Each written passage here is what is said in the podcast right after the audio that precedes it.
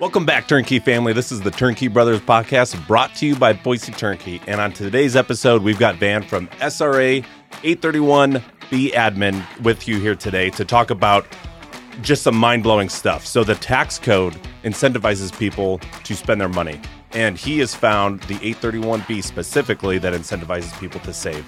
And I'm not even going to give you an introduction because what he has to tell you guys today is going to blow your mind just like it blew mine. This is episode 17, and you got to stay till the end, where Bre, fly on the wall, absolutely outs Van's dirtiest secret. Welcome back. Today we have Van and Bre, and uh, Van is doing something very special right now. I am a huge proponent of the tax code. I believe that the tax code was written to incentivize people to make things happen for our economy, to grow our economy, boost our economy. I think it's something that the government saw back in the 50s or even before that hey, instead of telling people what to do, we can incentivize them on what to do. And that's how roads get built. That's how, like, if you want to grow your your population, you give tax credits to for people to have more kids, right? It's it's can be that simple. And for that reason, we're very thankful to have you on the show today to talk about your specific niche in the tax code. So, Van, if you would just bring us up to speed a little bit for our listeners, uh, where you came from and how you got here. Yeah, so I grew up in Fruitland, Idaho. So yeah, not too far from here. But yeah, I was uh, grew up on a farm, and, and my dad my dad always owned his own businesses, so I always aspired to try to own my own business. And fortunately enough, got got into the insurance business and formed a property and casualty agency in in Meridian in the 1990s when there was only like 23,000 people living in Meridian, and my agency grew, got big, and you know, I very very successful. Life was great. Raised my kids. I was able to coach. Had plenty of free time, and things were fantastic. 08 comes around and you know, you know when you start a business, any business, you own all the hats, right? And as things go on, you get the hats away. Well, I was fortunate enough to the one hat I wanted to keep was helping business owners manage their risk. And uh, that's what I did. And uh, you know, these are pillars of the community. These are people that are donate to the high schools. I mean, they run a small business. They treat their employees very well and all those things.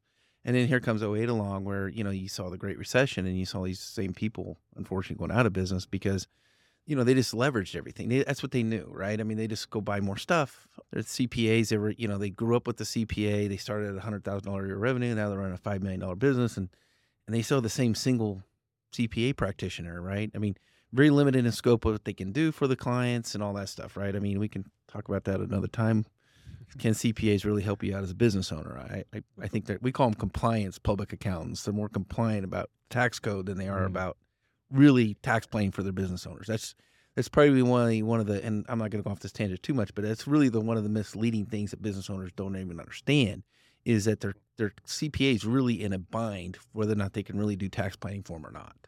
They just want to make sure the tax return is correct. Yeah, funny. Preparing. Yeah, funny enough, we actually had a CPA, a good friend of ours, and he was on the podcast and he said almost the same thing. That's why he practices more like a CFO of yeah. all these companies than really being a, a, CPA for you. And I think that's one of the things that if you once you start getting the revenues up, mm-hmm. you really got to start looking at even I've got a part-time CFO and he's hugely advantageable. The, the advantages he brings to us and amount of knowledge and wealth, I don't justify a full-time one Mm-hmm. But man, it's it's a game changer for us, and so that's that's a big recommendation I make for a lot of business owners. Anyway, so you know that's that. But when you look at the back at the 08, when the Great Dep- Great Recession, I call it the Great Depression. Let's not do. Let's not go there. you know that's still to come, huh? Who knows? Yeah. But canceled. anyway, but you know, there's this to be a smarter, better way. And I did see a business owner that had these these plans, and man, I thought this is a game changer. This guy's the guy showing up at the auctions to buy his competitors out. This is what smart money does. Mm-hmm. Right? It's not, you know, you're not buying into the stock market when it's all time high. You're not buying real estate when it's an all time high, right?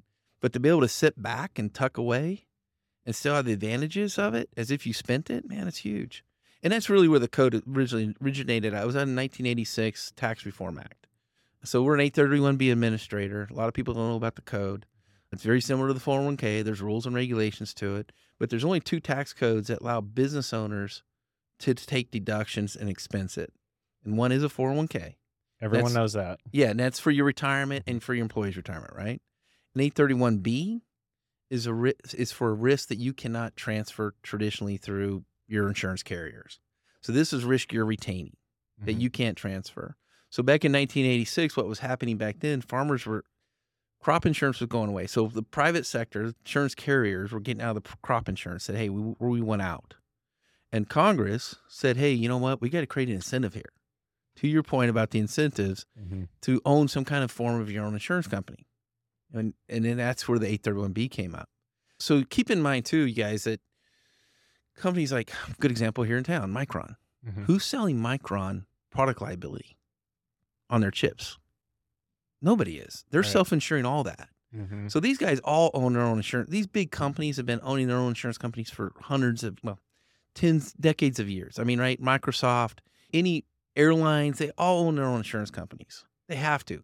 Now they're able to expense all those out, right, out of their operating company. And now they're able to dump it into these insurance companies. And that's a whole other risk profile Fortune 500 companies that go on in the back room that you as a consumer don't know about, right? I mean, it's just, it's big, big business, big, big money, right? Mm-hmm. Uh, the code, though, was written for the small business owners in 1986. It says, hey, these are farmers. Yeah. They're self insuring crop insurance.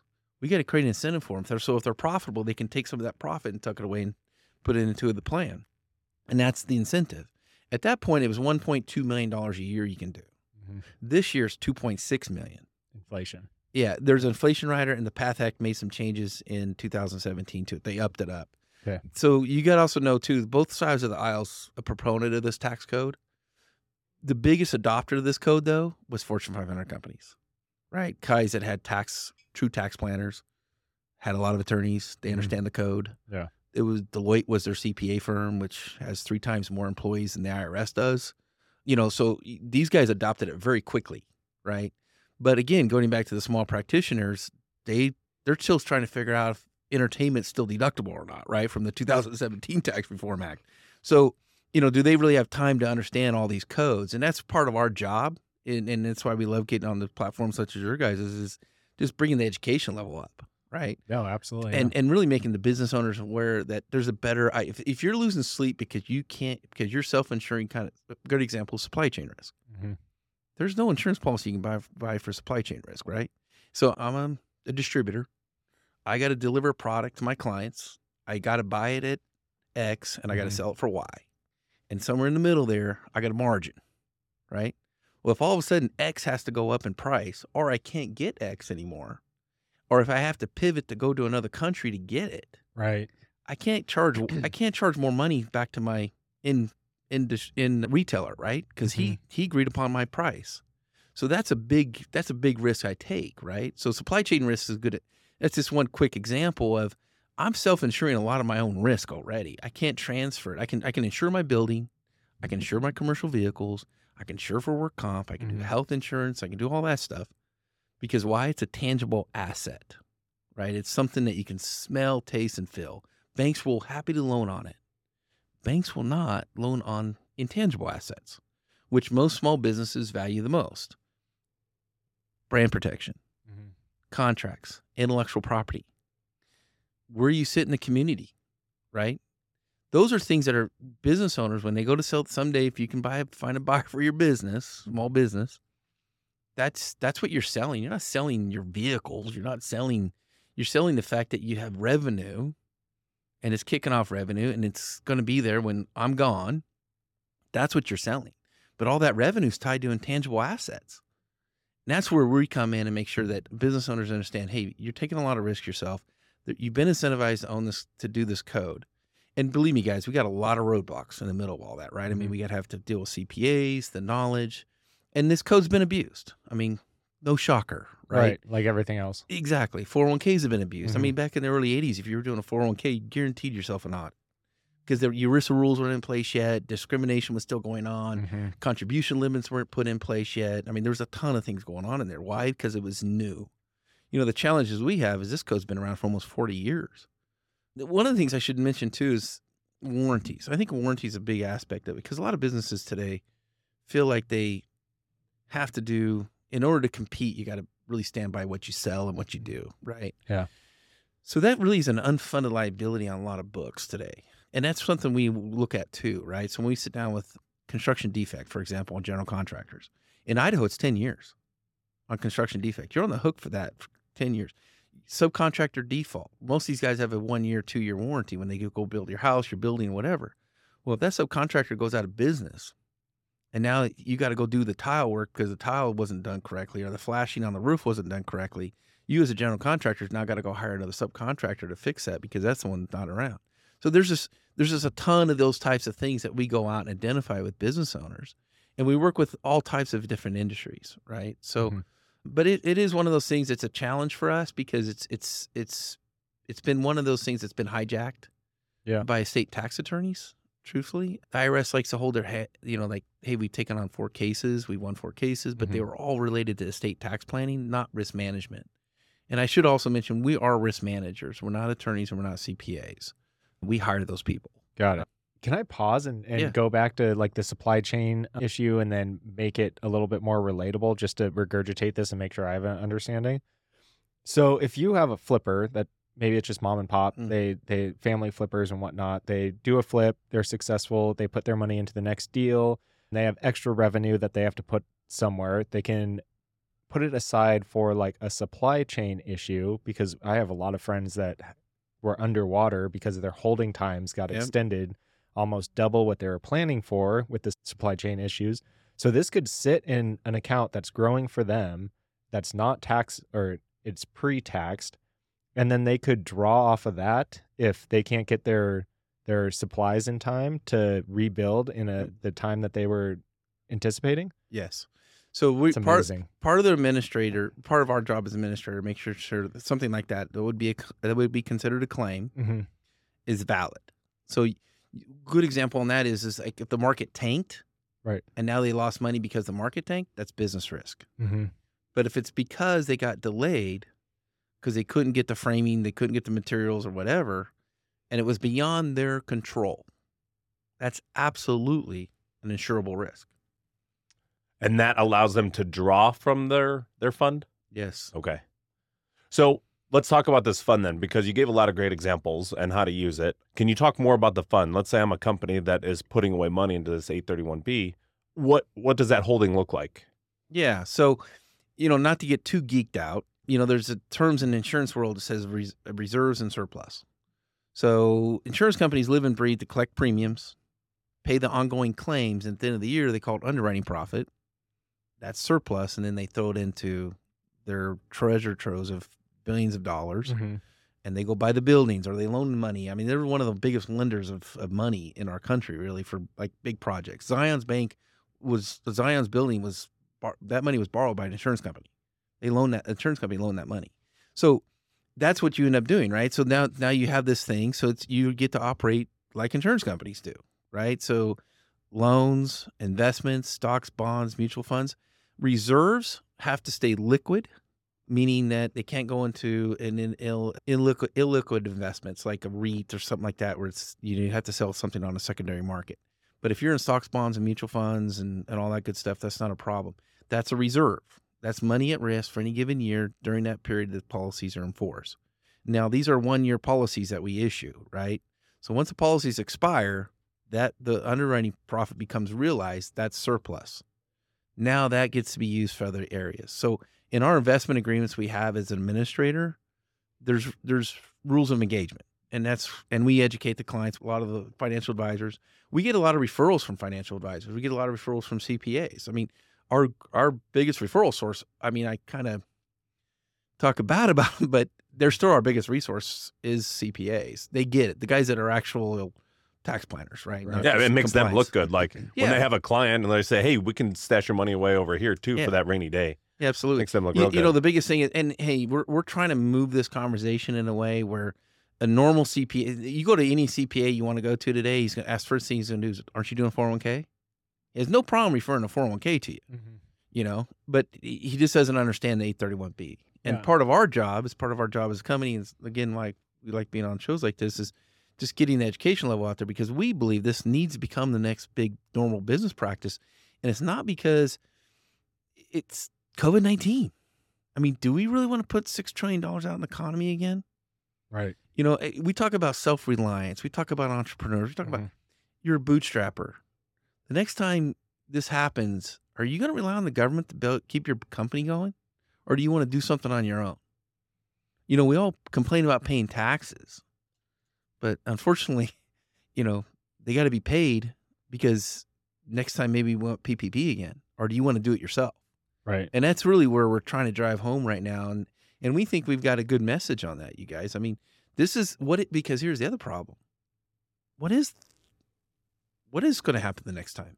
Yeah, What's the plan? exactly. That's what I was going to say. There's, there's no guarantee that the government will be able to bail us out at Do that we want point. him to? Look Yeah. look That's at the good question. domino effects that's going on right now. Well, I know, I know everybody in the room what we think, but even even for those who maybe don't have the same mindset and they were bailed out and they don't see the repercussions just yet, having the ability to take that in your own hands and not be reliant on the what ifs, having control over the what ifs, having agency over what your business will be able to do in any kind of adverse effect, I think that's powerful for anybody.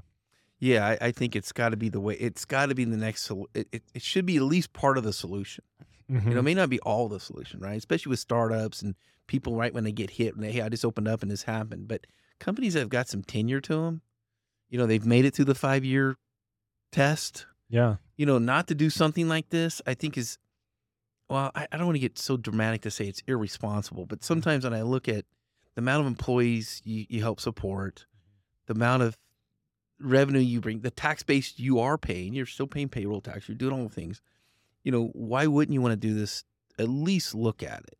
And that's really the challenge we have, right? It's like business owners are so darn busy and they're just so, and, and it's like, guys, take, just take a step. I mean, I love the guys that always got their foot on the pedal and down to the floor, right? But at some point, you got to come back a little bit and say, hey, what, you know, if I can do something different, if I can make it more palatable for me to, to manage the risk more effectively, hmm uh, it yeah, just as adds a companies sur- scale, like there are certain milestones that they hit where they have to transform.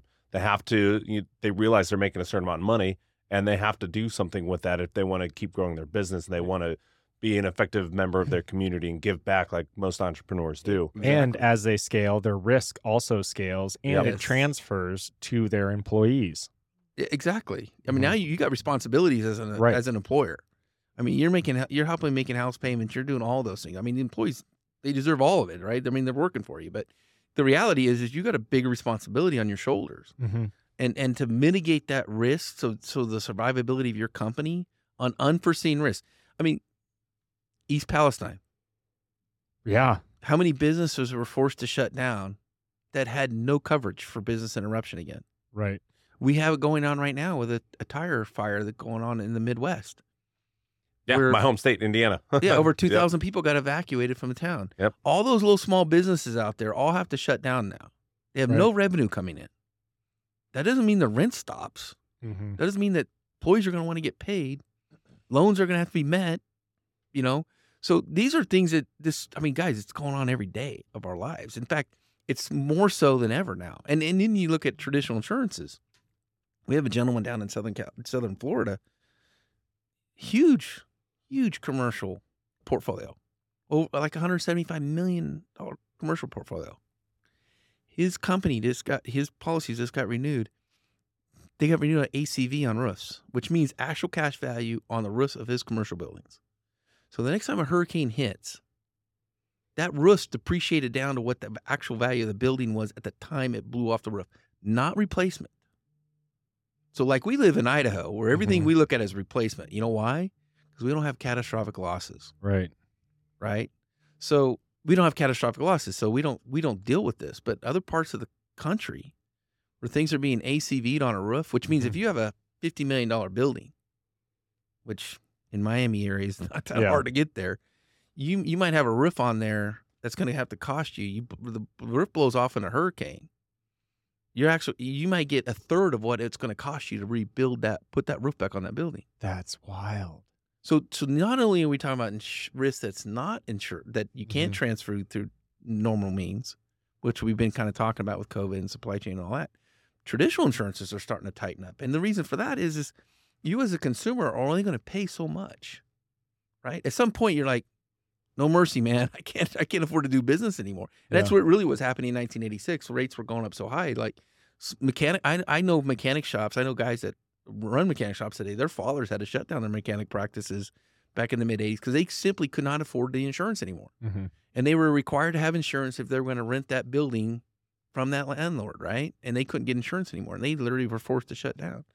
I want to talk about the Miami roof real quick. Okay. Just to maybe simplify this a little more, and because I feel like I've got a good understanding. There's a great analogy. So I've got this $50 million building in Miami, and it is insured for actual cash value, like you said. So let's say the roof blows off, like I may be getting paid out a third of what it costs, but then I've me as the company, or the company I should say, has to pay the other two thirds to get the new roof because it's today's market, it's today's prices, Costs. costs, everything goes up, right? Those are things out of my control. So essentially, what this 831B is is my own personal insurance company Yep. that I have tucked money aside that is growing Yes. while I put money in it, right? Yes. So it's a it, instead of keeping it at a bank, it's my it's my business insurance growing so that when stuff like this happens, that money that has grown can be pu- placed into it. And, and the reason why that's powerful is it's would you rather do it with after tax money or pre tax money? Pre-tax money, right? All day long. All day long. Right. That's the So whole point it- of starting it- businesses, It, right? ju- it just gives you more more ammo. It gives you more rainy day fun. It gives you Mhm. all of those things. And here's what I say to people all the time: when eh, do, doing this program just gives you a lot more options, and the more options you have, the better decisions you can make for your business. That's it. Yeah. You know, it may make sense for him to say, you know what, I'm not even going to rebuild that building. Just let it tear it down. Maybe I'll get some tax write offs. I mean, we don't know, Mhm. right? I mean, but the options that are available you know, I always compare it to like life insurance, right? If you're the breadwinner of your family, you don't have life insurance, you die unexpectedly, your spouse has very limited expo- limited options, right? Mhm. If you have life insurance, shit, you're just going to leave the people that you're still alive with better options to make, right? I mean, that's what, it, not that I'm trying to make it as simple as I can here, Right. right? But the reality is, though, it's for your business, it's the same concept. I mean, it really is. I mean, you want to call it a health savings account, you want to call it anything. It's a, the ability to build up a rainy day fund that you didn't know about before. Because let's be honest, our code gives a plenty incentive to spend money. Right. Yes. Doesn't give. This is the only code I'm aware of Mhm. that gives you incentive to save money. So I want to hit on the huge. the pre and post tax just to break it down simply of like let's say you have $100 that you want to save you could put it in the stock market and that $100 you were ta taxed on at that point so that $100 is Is now now going to be 50 cents. 75 or 56 fif- or Yeah, you know call it fifty cents. well, 50 cents okay it'll be 50 cents so that 50 cents is not going to grow as much as the $100 and compound as much so you can ta- pa- take the same $100 shelter it through the 631b 831. and eight eight thirty one. Whoa, I'm dyslexic with my words. you can shelter it through the eight thirty one B, which is now the full one hundred dollars, and that's going to compound way faster and further than the post taxed money. exactly, and you got to be disciplined enough to save it. This is going to force you to save it, right? Exactly. Yeah. So the other thing I think about that, that- that's the power of the 401k, right? You know, if you got taxed on it. Now, sometimes you do the Roth 401k, which makes sense financially, but at some Mhm. point, your, when your income gets high enough, you can't even qualify to do the Roth anymore, right? So now the full dollar is going in there pre-tax. Now down the road, it's going to be taxed, right? But to your point, you got a lot more juice for a lot more better returns. Yeah. And you know? actually, I would love to compare this to the 401k. It, it it sounds like it's almost apples to oranges, but I was a I was a stocks guy before this, and I am I've always been against the 401k Yeah. because I can take my money and I can learn the market enough to put it in, and I don't have to pay somebody whether or not he loses or makes my money, and then also I can invest my money the way that I want to today, and and move that around as the market shifts where you put money in your 401k and it's easy. It's the easy button for sure. But like I said, you have to pay somebody whether or not they make you money or they lose you money. And you're going to get that money out of the market after it's already been deflated because inflation happens. I I I think 401k is good for the for at least there's something's being saved, right? Yep. But Yep. I'm with you on the 4. I mean. I think the 401k, you know, it's a hoodwink thing, right? I mean, and and you know, I always talk about stocks and bonds. You know, you you know, the day Yeah. you need it, I hope to God it's the best price it's ever been. I mean, you, you, there's a lot of things to be said about Mhm. that stuff, right? I think the big thing that we always talk about is when it comes to regulations. 401k and 831b is very similar when it comes to regulations. Right. To your, it's a definitely an apple and a star fruit. I mean, it's Mhm. completely different what we're Yeah. trying to accomplish. What we say is, without the 831b, the 401k is at risk because for business owners are funding 401ks because they're profitable. They Mhm. wouldn't be funding if they weren't, right? Yeah. Well, okay, with the 831B, it it ensures it it it makes that profitability more likely because they plan for the future with pre-tax dollars. Mhm. Hopefully, it's been growing. Hopefully, it's you know we like we let the financial advisors manage these reserves under the 831B. We're simply the administrator, right? We try to take ourselves out of the conflicts of interest and all that good stuff. There's rules and regulations to everything, and and I think that's where I want to make sure the 401k 401k is very regulated, Right. heavily regulated, right? I mean, you know, Yeah. 831B is as well. There's rules and regulations to it. Mhm. And again, that's part of our job. You know, one of the things that when we when I first started looking at this, you know, 2008. I mean, I got into this because of the Great Recession, right? So, you know, great time to start a business.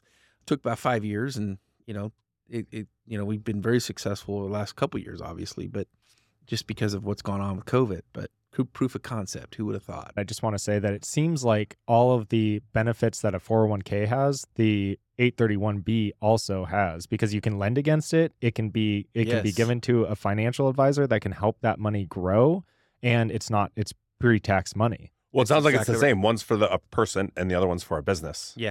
The only the only the only difference is Mhm. it's a C corp. So the shareholder Right. down the road will pay capital gains or qualified dividends.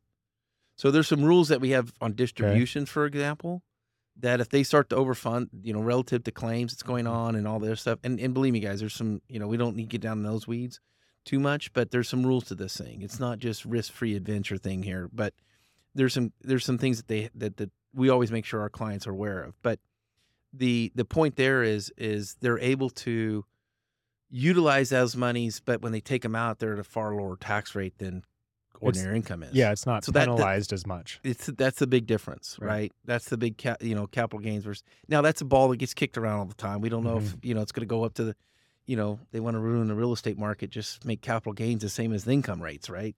Nobody will sell anything. Yeah. Yeah.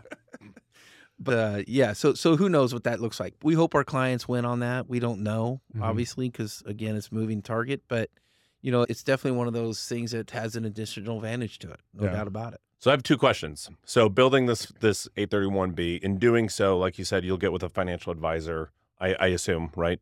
And that they'll help you decide where you want to distribute your money, whether it's money market accounts, treasuries, Yeah. bonds, right? Yeah. Okay, and and you can decide, kind of like a self-directed IRA. Yeah, I mean, we work with a lot of financial advisors, and so we always, you know, the, to be honest with you, the clients we are our clients are fairly sophisticated, smart business people, guys that are not necessarily working in their business all the time, but are really thinkers, you know, on their business. Mhm. They're they're going to typically have their own financial advisors, and we don't want to disrupt that. Yep. So we always work with those clients and and their financial advisors. What's surprising to me a lot of times is these same people don't have financial advisors because they either were burnt in the past or they just don't like it or they don't like they want to be control, right? They're control freaks. That's why they're successful, Mhm. right? So, you know, we'll we'll help them along the way best we can, but we expect money to make money. And so money just can't sit around. Although I'm always surprised every year that we see some client that's got piled up a ton of money sitting in some local bank in their area. Mm-hmm. And you're like, okay, you know, it's not, it's, you're, these are, Okay, professional so this people. leads me Yeah. into my second question, and I and I love that you talked about that because they want to deploy that money, right? It's sitting in their bank account. They feel safer, less risk because it's there if they need to use it. So my question, this leads into my second question: is as these funds build, because you're earning whatever your your rate is on that fund, can you loan against that? Yes. Like, so for example, like you buy a house, you can take a HELOC out, a home equity line of credit on that asset. Is this 831B an asset that you could, then can loan against? Yes, but only to the shareholders, the owners, arm length transactions, right? Yeah. So if it's let's just say it's a husband and wife, they own a successful business, they own an 831b plan with us. And they've been doing our plan for like 4 or 5 years whatever and let's say there's a couple million bucks in there. They can absolutely borrow. They can borrow up to a percentage of it. And Wait, we uh, get what's the loan to value on that? typically it's 65% of the surplus. Okay. And we have to have a performing note tied to it. Mhm. So now this 831B, it's an investment. Uh, You always, you guys, banks deposits are liabilities, loans are assets, Mhm. right? So the 831B picks us up as an asset, a loan. Well, who better to loan to than the shareholder of the company? Guess who? If they default on, they're Right. defaulting on themselves, right? But we have to make sure the notes are there. So we do all that stuff. We got guys that do lines of credit. Right. Right. I Mhm. mean, you know, in the world we're in right now, good example. I mean, I own a couple different businesses. I mean, we're looking at commercial financing on commercial vehicles right now eight percent. Yeah. Well, if I got money sitting around, I can't get eight. I, I, can get eight percent on my money, but I'm Mhm. taking a hell of a lot of risk to get there right now. Yeah. You know, where I'd rather just say, well, I'll just loan it. I'll just loan it out of this entity and pay for this vehicle over here. Why do I want to give it to the bank right now at eight percent? So what are the rates typically? AFR. So the the there's a safe harbor ruling by the IRS that if you're gonna have a if you're gonna loan money to other entities, which a lot of businesses loan money to other entities all the time, the least performing note you can say it's performing is using AFR rates, which is the applicable federal rate that they banks give each other overnight, which is mm-hmm. the lowest interest rates you can find published. So the IRS publishes those rates every month. You can do AFR rates, dot, you know, and you'll find it right now, like what's April 1's rates going to look like. Yeah. So that's what you would loan that out. So typically it's going to be it's going to be less than half of prime typically. So those, those these are these are and, and Take guys, my money. yeah. So so here's what's here's what's happening. This big companies. Uh, there's a reason why Warren Buffett owns a lot of insurance companies. I mean, I don't know if you guys know this or not, but Warren Buffett owns a lot of things. but his driver Yeah. was insurance. Mm-hmm. You know, his driver, his uh, OPM, other people's money, right? The guy's a master at it, right? Yeah. I mean, well, OPM is a great example of other, you know, so he, there's a again a lot of the advantages that come with this code is the planning, the the thought, that the thinking, the how how am I going to deploy the cash? Mhm. What, what's the timing? And nobody can sit there and time the market. Somebody can sit there and time the real estate markets, any of that kind of stuff. But you can certainly have a gut feeling for certain things, right? And just to be able to prepare for that, Mm-hmm. it gives you so much more advantages in the world. And that's really what big companies do. That's one of the things that drove me nuts back in 08 and 09. I'm like, you know, some of these big companies are making money. They don't they don't care what the economy is doing. Who's getting most effectively hit by this is small to middle market business owners. Yeah, exactly. You know, they don't have a fleet of tax attorneys telling them what to do and how to do. it. Mhm. In fact, most of those business owners avoid the taxes, they avoid talking to an attorney because they know they're going to get a bill Uh huh. and the accountant they got is a high school buddy of theirs they grew up with that was great when I was a million dollar company. Now I'm a 10. I- I'm blown away when I'm talking to companies that are doing 40, 50, 60 million dollars a year in revenue Mm-hmm. and they got a CPA firm that they started with that he's a one practitioner guy and he's got two staff people. Like in all reality, Yeah. I, and I don't blame the guy, Mm-hmm. but is you really looking out for your ta- when we go around and talk and stuff? There's not one CPA that loses sleep because you're paying taxes. They might lose sleep if you're not paying taxes. Right. You know, is that really a partner?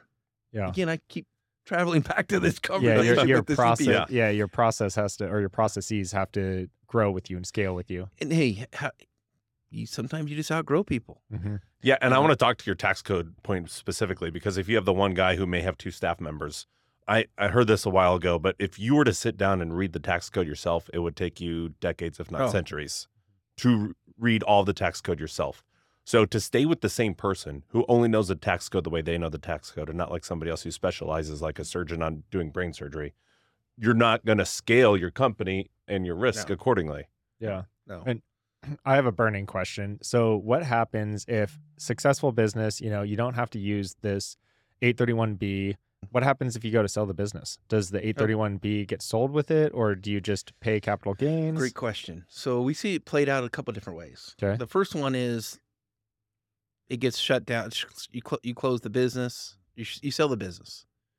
You can wait a couple years, and then shut down the 831B, right? And then everything will come out at capital gains. Again, we hope our client won on that. Yeah. The other thing that we've seen that's really big is what real what when you go to sell your business and you've have rep and warranty. One of the things that we've seen in the last couple of years with the amount of VC money that's been floating out there is transactional risk. So a lot of business owners either have to hold a note themselves on their blue sky because Yeah. banks aren't going to loan on it, or there's going to be you promised them something that this is my rep and warranty in the community. It's going to drive revenue and blah blah blah. Mm-hmm. Right. So we see we saw a high spike in lawsuits because of rep and warranty. So we actually specifically came out and, and formed policies that we've identified on risk when you even sell your business. So if you had an 831B all along and now you go to sell your business and you have to hold a note or you promise them certain things, you know, co- contracts, hey, this guy's gonna, you know, this guy's gonna continue doing business with you. He represents fifty percent of my business Mhm. that I just sold, and and they're gonna de- either they're either gonna try to devalue you because of that, right? A good real estate agent's gonna say, hey, you know, you got a bunch of warranties out here. We're gonna have to honor all those. We, you know, you you want five x, we got to go to four x because of that, and you can sit back and say, no, no, no. I'm gonna keep my 831b open. Mhm. If you have claims, this is I'll put it in trust, whatever you need, portion of the funds. So if you have claims, we'll make good on it. Meanwhile, not only are you going to sell me at my, it's a that's a premium Yeah. because now that's that that risk for the new owner is taken care of, right? Again, guys, these are just good business concepts, ideas. So you can warranty the deal Oh yeah, two years up to up to up two to three. years? We do Up- three years. It's up statute to limitations. three years after you sell your business to somebody. Yeah, because you, you're going to hold. Well, the other one is is the note. Yeah. You can actually ta track it to the Mhm. note. If you're going to have a say, hey, I'm going to have a five year, six year, eight year buyout, Mm-hmm. and now I'm holding a note on that, we'd absolutely tell you to keep that 831B open. And I'll tell you why because you got to bring legal action Mm-hmm. or you got to go take your business back, which Yeah. is which happens. You know, you're going to have to have startup cat. You're going to have to have, and this is this is the bucket of money that's going to do it for you. Because why it's been deferred, it's not been taxed yet. You just have more of that money to do that. And, and again, that's just it's just huge advantages. It's at certain times, it's the difference between living and dying. Man, you're you're definitely speaking to, preaching to the choir right now because I have a, a creative deal where I'll have a 10 year note out for the seller's signature right now, and this is that's amazing, especially for like if you're if I'm gonna wrap it or wholesale it, then I can keep this open as long as the term of the note, and that's just extra security for everybody involved. Exactly. Exactly.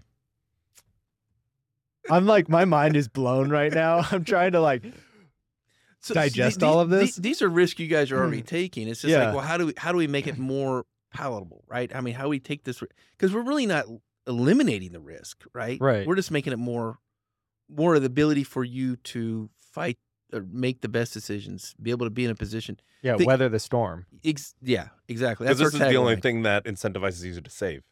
Yes. Because I gave that example, like, well, if I'm a business and I make a, a hundred grand a year or five, 50 million a year, I'm going to spend 50 million Mhm. because most of the tax code is- incentivized for you to spend it. Yep. When people say that, you know, there's a lot of people that get mad. Well, you didn't pay any taxes this year. You're you're a millionaire entrepreneur or whatever. You didn't pay any taxes. Well, yes, but I they didn't did it because they're either. smart, but I didn't make any money either. And this is a platform. Well, the, you're absolutely right, and that it drives you nuts. Uh, But hey, it makes a great headline, right? So Oh, not right. yeah, but but the reality is, you spun so much off in the economy.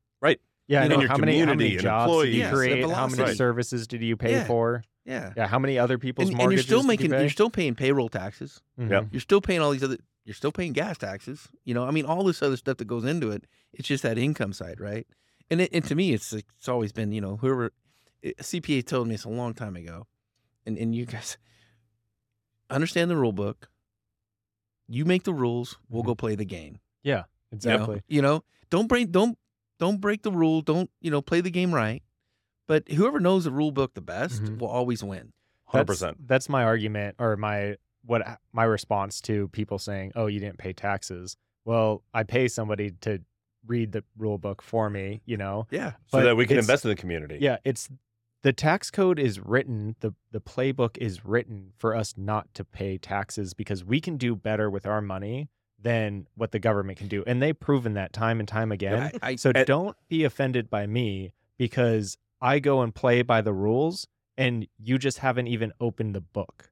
yeah, hundred percent. And that's why they have to pay taxes because they haven't opened you, the book. You said Mhm. it. You said it earlier. I think it's you know they they recognized, and I thought about this too in the past. It's like our code is designed. The reason why we're so financially stronger than the rest of the world. We can we can get into conversation about capitalism. Forget all that. Yeah. I think it's the tax code because it has created more incentives. I, I always I always compare us to like water. Mm-hmm. You know, the American. I think there would still be plenty of people out there throwing tea in the Boston Harbor today, right? I mean, we just hate paying taxes. Yeah. Mhm. But that has created so much wealth in this country, innovation and everything Mhm. else that you know you can't put. The problem is it's invisible, right? You can't put your finger on it. But I, I, I absolutely believe that, and And you know, when you write a code or you do something differently, you know, you might have planned it. You know, Congress might have got together. They wrote a thousand page bill, and somewhere in the middle of all that, they missed something. Mm-hmm. For us, it was what is an insurance company under Yeah. the 831B? It says you can own an insurance company, but what is it? Mm-hmm. And that's really where the IRS says, "Hey, th- we think it's this." Right. Taxpayer's going to go, "I think it's this." Mhm. Now, when there's a, you know, we go to tax court. Now we've had multiple cases that where this code has been abused, and again, something tur- completely alternative, and they were cherry picked cases, really bad facts, and we don't need to go into detail. We have some we have case studies on it on our Mhm. website and all that good stuff to talk about. But you know, now they're holding a hat onto that. But the reality is, is you know, this is a legitimate code. It's been passed by Congress, created an incentive for you to own some kind of form of your own self-insuring risk. And would you, if you're already self-insuring this risk, because here's here's the risk everybody takes. When it happens, I call it the double whammy. Let's let's talk about brand protection. Doctor, this has happened. Yeah. Patient dies Mm-hmm. unexpectedly due to an infection, da da da. Gets sued under his malpractice. Smaller community makes local news. Mm-hmm. People stop coming in the front door. Right. Turns out maybe the person didn't do something they were supposed to do. Person dies because of it. The doctor's blamed for it. Reputation risk, right? Yeah. So now you've got a contraction of income and expenses are going up. Because now you got to go fight. Now you have the PR war. Mm-hmm. right? You're gonna have to hire the white hats. You're gonna have to, you know, how many reviews get going on your website that pe- weren't even patients of yours, and now they're just all over the world. They're hitting you with the reviews, right? Yeah. You got to combat all that. So now you got the double whammy going on, Mm-hmm. right? Where's that money gonna come from? You gonna run down to the bank and ask, "Hey guys, I need a bigger line of credit," and Yeah. and they're just and they're just, "Hey, we heard about you in the news yesterday." I mean, it's that that kind of a thing today. It's so quick Yeah. Well, and so fast. It to- just bring it to home for us. I mean, Matt, you run a short term management company. So if we get a bad review because one of the guests was salty or a neighbor at the house that we own did something silly, then that bad review is going to carry with us and it'll affect our ability to pay our mortgage and to pay our cleaning gal and to pay utilities and whatnot. Yeah. Especially when it's unwarranted. Yeah, especially when it's unwarranted. Like the doctor example, like they Mhm. get an infection and they didn't treat it right, Yeah. but they're still going to blame the doctor for it. Yeah. And they make local news because of it. Yep. And and it takes years to get that back. Yeah, and to you go know? off of another point that Matt made about the you you have to make you have to spend all the money that you're making to as an entrepreneur. We kind of get in this entrepreneurial cycle where mm-hmm. we keep spending to keep the money coming in and there's no exit strategy besides getting successful enough where we can sell it off and then just live on a beach somewhere where this sounds like a exit strategy to me where you can Oh, get yeah. to the point where you're comfortable and have enough liability mitigation that is held in house where you have complete control over where you can say okay now the business can run itself and I can just focus on my passive income You know, Matthew, we've seen it in a couple key employees. mm-hmm. Okay, I, if they can't afford to buy my business, I'll sell it at a discounted value, hold a note, have them run it. Mm-hmm. But I know I got this nest egg sitting over here I didn't have before. To your point about doubling down all the time, Yeah. it's what we know, right? I mean, grow, grow, grow. Well, in order to grow, you got to revenue, revenue, revenue. But right? you I mean, can't stop. You can't get off the merry-go-round No, because if you stop, it dies. and and somewhat, Or you of- start paying taxes. yeah, and then it gets which is and- worse. Yeah, and it gets crazy, right? I mean, Yeah. you, the, you just double down at some point, and at some point, you're like, "Hey, man, I need to step off of this." You know, one thing is when we talk about like who's our who's our typical client, and and I've said this for a long time now. It's like, you know, a, a married couple in their mid fifties, very successful, Mhm. blood, sweat, and tears into the business, did so well that Johnny went to college, sent all their kids to college, and someday, you know, like the old the way things used to be, where somebody was going to eventually take over the family business. Mhm. And now they come back and they say, you know what, mom, dad? They're TikTok famous. Yeah, I don't want anything. Yeah, I don't want anything to do with it. I'm out. Yeah. They're going to go do something else. And now mom and dad are sitting there, I literally looking up at the ceiling in their Mhm. bedroom at night, going, what are we going to do about our business? How Who's going to run this thing? Who's Mhm. How are we going to get out of here? How are we going to enjoy our lives? And Yeah. this just gives them that ability to, to, to give them another option on the table. Mhm.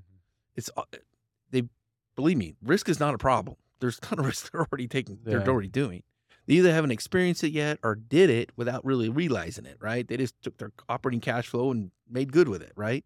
Times were good, right? So they Mhm. could, were able to afford that that bump along the road. But you know that that's another great point of our program. I mean, it's this long term strategy, long term planning that gives just business owners or risk takers or entrepreneurs just better options. I love that this is also like a premium option for that couple in their 50s looking to exit, a premium option when they go to sell it for, Oh, yeah. for somebody looking to buy the business, you know, and take it over. And let's say they want to hold the note, give it a discount and, and earn money at the same time. Like, Then that note exit is strategy. that note is secured, but by themselves. Yeah, exactly. Yeah. Yeah, They're, they don't have so much at risk, you know, Mhm. because they plan for the future.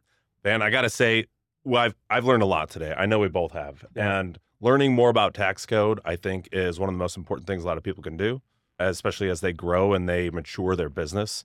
And you've just opened our eyes to something that I didn't even know about. And I really appreciate that because it's so powerful. So as we as we exit out of here today, we, we do have a question, and that's what's one actionable item that an entrepreneur or somebody listening that they can take today that's gonna further get them further to their goals tomorrow.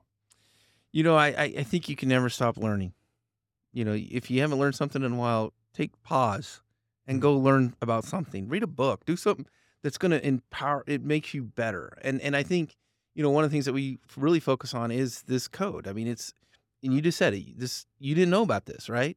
Even though it's been around for almost forty years. Mm-hmm. Educate yourself.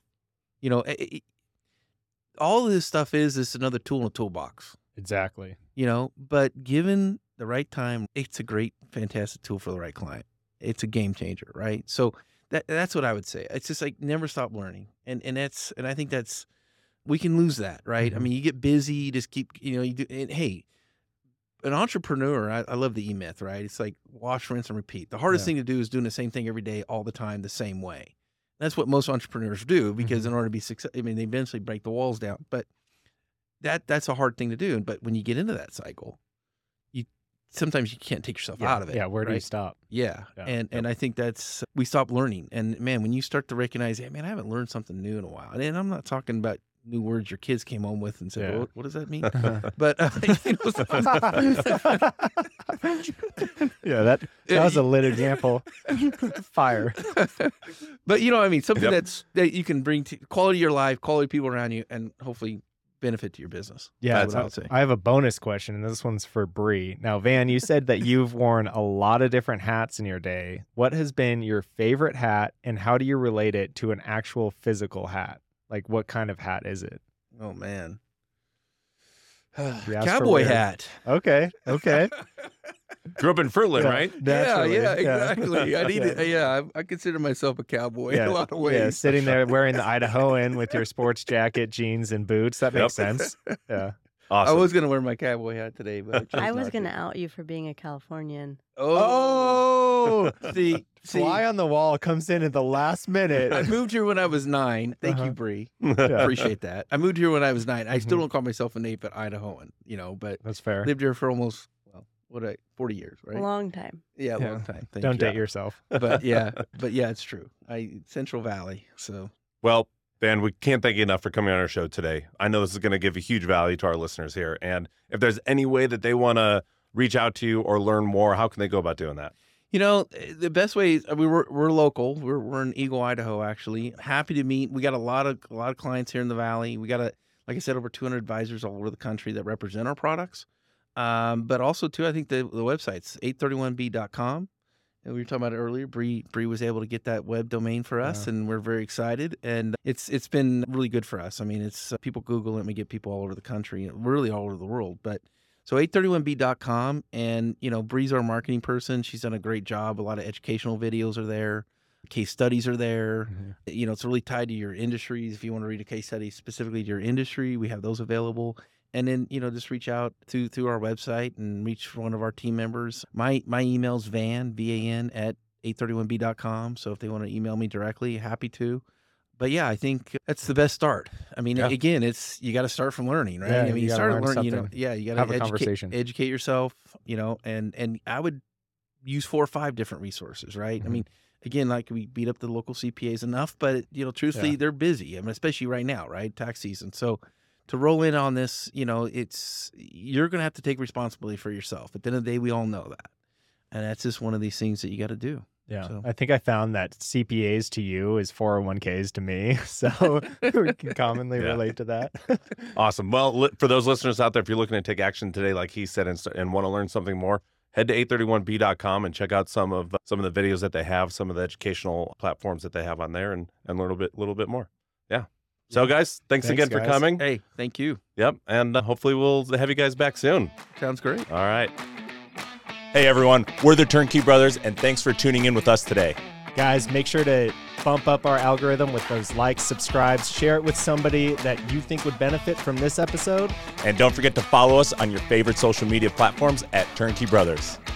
Till next time.